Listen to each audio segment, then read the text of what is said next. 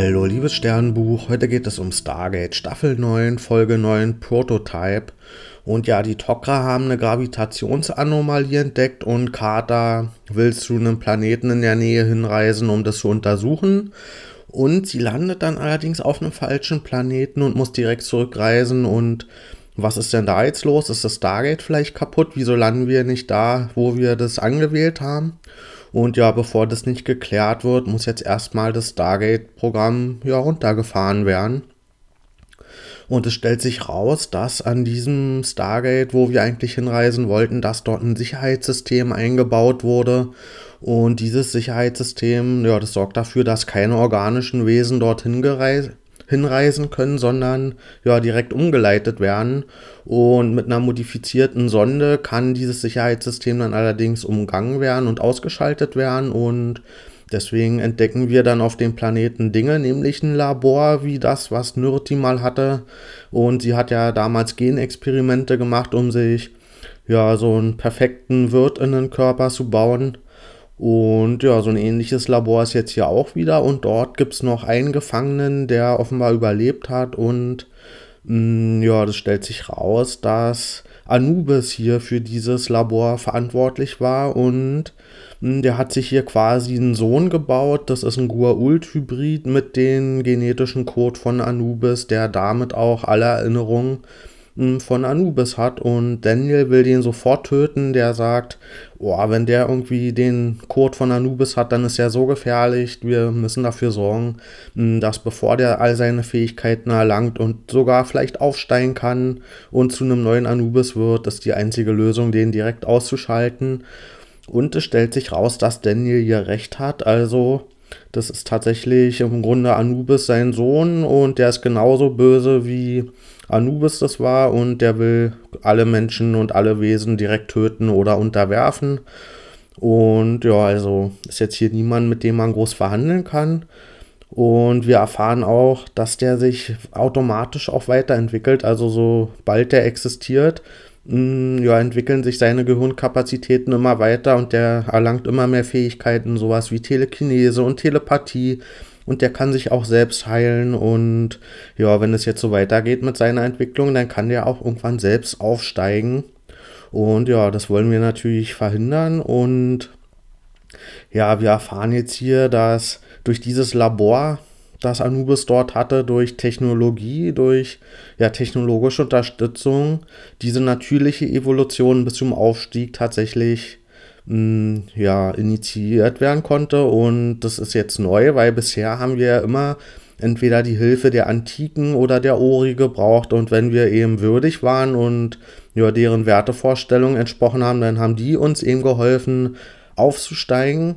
Und ja, jetzt sehen wir hier, dass es aber nicht der einzige Weg zum Aufstieg ist, sondern dass es theoretisch eine natürliche Evolution gibt in humanoiden Wesen und dass sich irgendwann ja, unsere Gehirne so entwickeln können, dass wir auch selbst aufsteigen können. Und ja, durch dieses Labor müssen wir jetzt eben nicht auf diese natürliche Evolution warten, sondern können das durch technologische Hilfe quasi beschleunigen. Und das ist hier genau bei Anubis Sohn auch geschehen.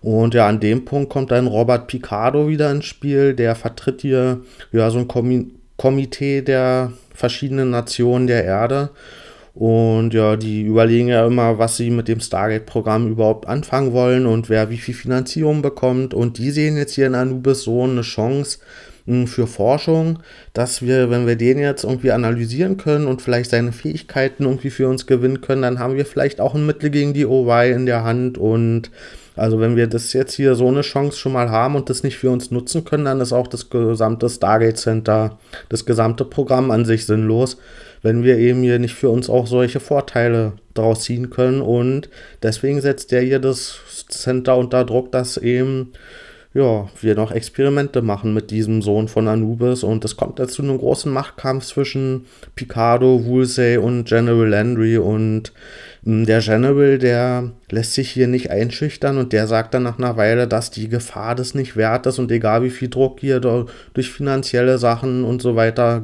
ausgeübt wird, hm, wir machen hier das nicht mit, weil das setzt die gesamte Erde und am Ende auch die gesamte Galaxie in Gefahr und das können wir eben nicht rechtfertigen für so einen theoretischen ja, Forschungsgewinn, wo wir nicht mal wissen, ob wir das überhaupt für uns nutzen können. Und ja, der Sohn von Anubis, der wird dann zu so einer Mischung aus Carrie und Neo und metzelt sich dann mit seinen neuen Fähigkeiten durch das Stargate Center und bringt viele Leute um.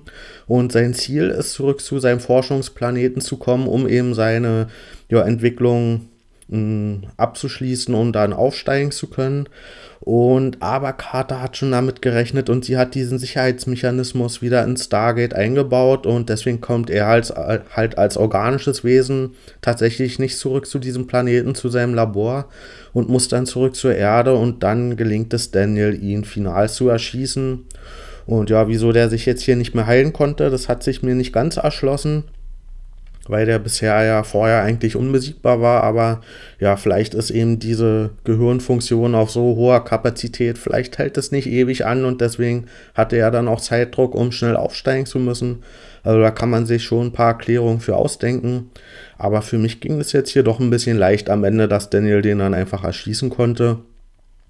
Also am Ende der Folge ist Daniel der große Held, der die Bedrohung besiegt hat und Picardo Woolsey das ist der, der jetzt damit leben muss, dass er die vielen Toten vom Stargate Center auf den Gewissen hat und dass er hier ja eine Entscheidung getroffen hat, die das Risiko am Ende dann doch nicht wert war. Und ja, der muss jetzt erstmal hier mit, der, mit diesem Druck leben, dass seine Entscheidungen auch Auswirkungen haben und dass er hier in dem Fall die falsche Entscheidung getroffen hat und dass er von vornherein auf Daniel und auf den General hätte hören müssen.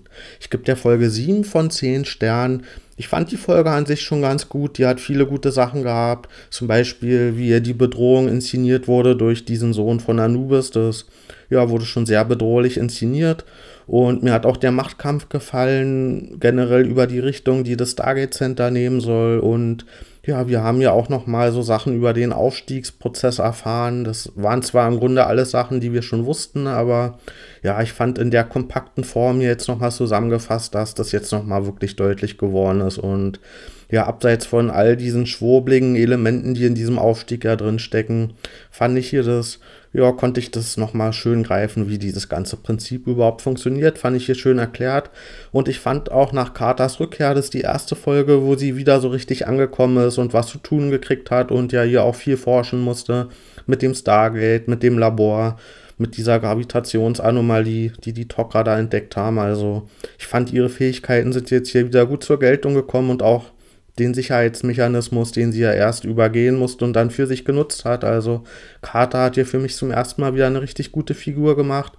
Und ich fand auch gut, dass es in der Folge eigentlich keine leichten Lösungen gab für Probleme, die aufgekommen sind. Hm, außer für Daniel.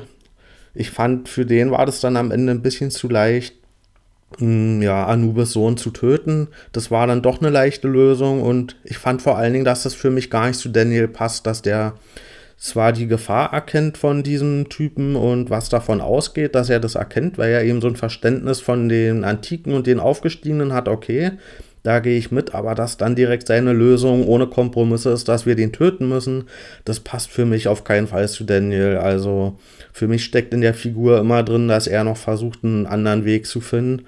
Und ja, wenn das jetzt die Entwicklung von seiner Figur ist, dass er jetzt hier ja in den entscheidenden Momenten auch diese Rücksichtslosigkeit bekommen hat und eben nicht mehr das Hoffnungsvolle, dann ja, ist das eine Entwicklung, die vielleicht man mit der Figur machen kann, aber die ich nicht gut finde. Und da hat mir der alte Daniel deutlich besser gefallen. Und ich fand auch an der Folge nicht so gut, dass hier für mich ein bisschen zu viel Faszination für dieses plumpe Böse war, was in dieser ja, Figur von Anubis Sohn drin steckte. Da gab es ja überhaupt gar keine Zwischentöne. Der hat überhaupt keine Intention gehabt oder Interessen, die man irgendwie verfolgen konnte, sondern der wollte einfach, weil das halt in seinem genetischen Code drin steckt, eben alle einfach entweder töten oder unterwerfen. Das war mir ein bisschen zu plump. Und vor allen Dingen, wenn man hier sowohl Daniel als auch Anubis Sohn ein bisschen weniger schwarz-weiß gezeichnet hätte, dann hätte Daniel den auch nicht direkt töten müssen, sondern wir hätten hier einen langfristigen Antagonisten aufbauen können, der vielleicht nochmal entkommt. Und ja, wo eben so eine ja, langfristige Antipathie, so wieder so ein Nemesis-Motiv sich hätte aufbauen lassen können, was man eben nochmal aufgreifen kann und ein bisschen vertiefen kann. Aber ja, diese Chance haben sie sich hier genommen, indem sie das einfach zu doll ins Schwarz-Weiße gedrängt haben, sowohl Daniel als auch Anubis Sohn. Und ja, deswegen macht ja eine langfristige Auseinandersetzung damit überhaupt gar keinen Sinn. Und das ist für mich eine fatale Chance, hm, hier vielleicht ein paar weitere Figuren zu etablieren, die auch noch mal öfter hätten auftauchen können. Aber insgesamt trotzdem eine solide, gute Folge. Ja, also dann, bis bald.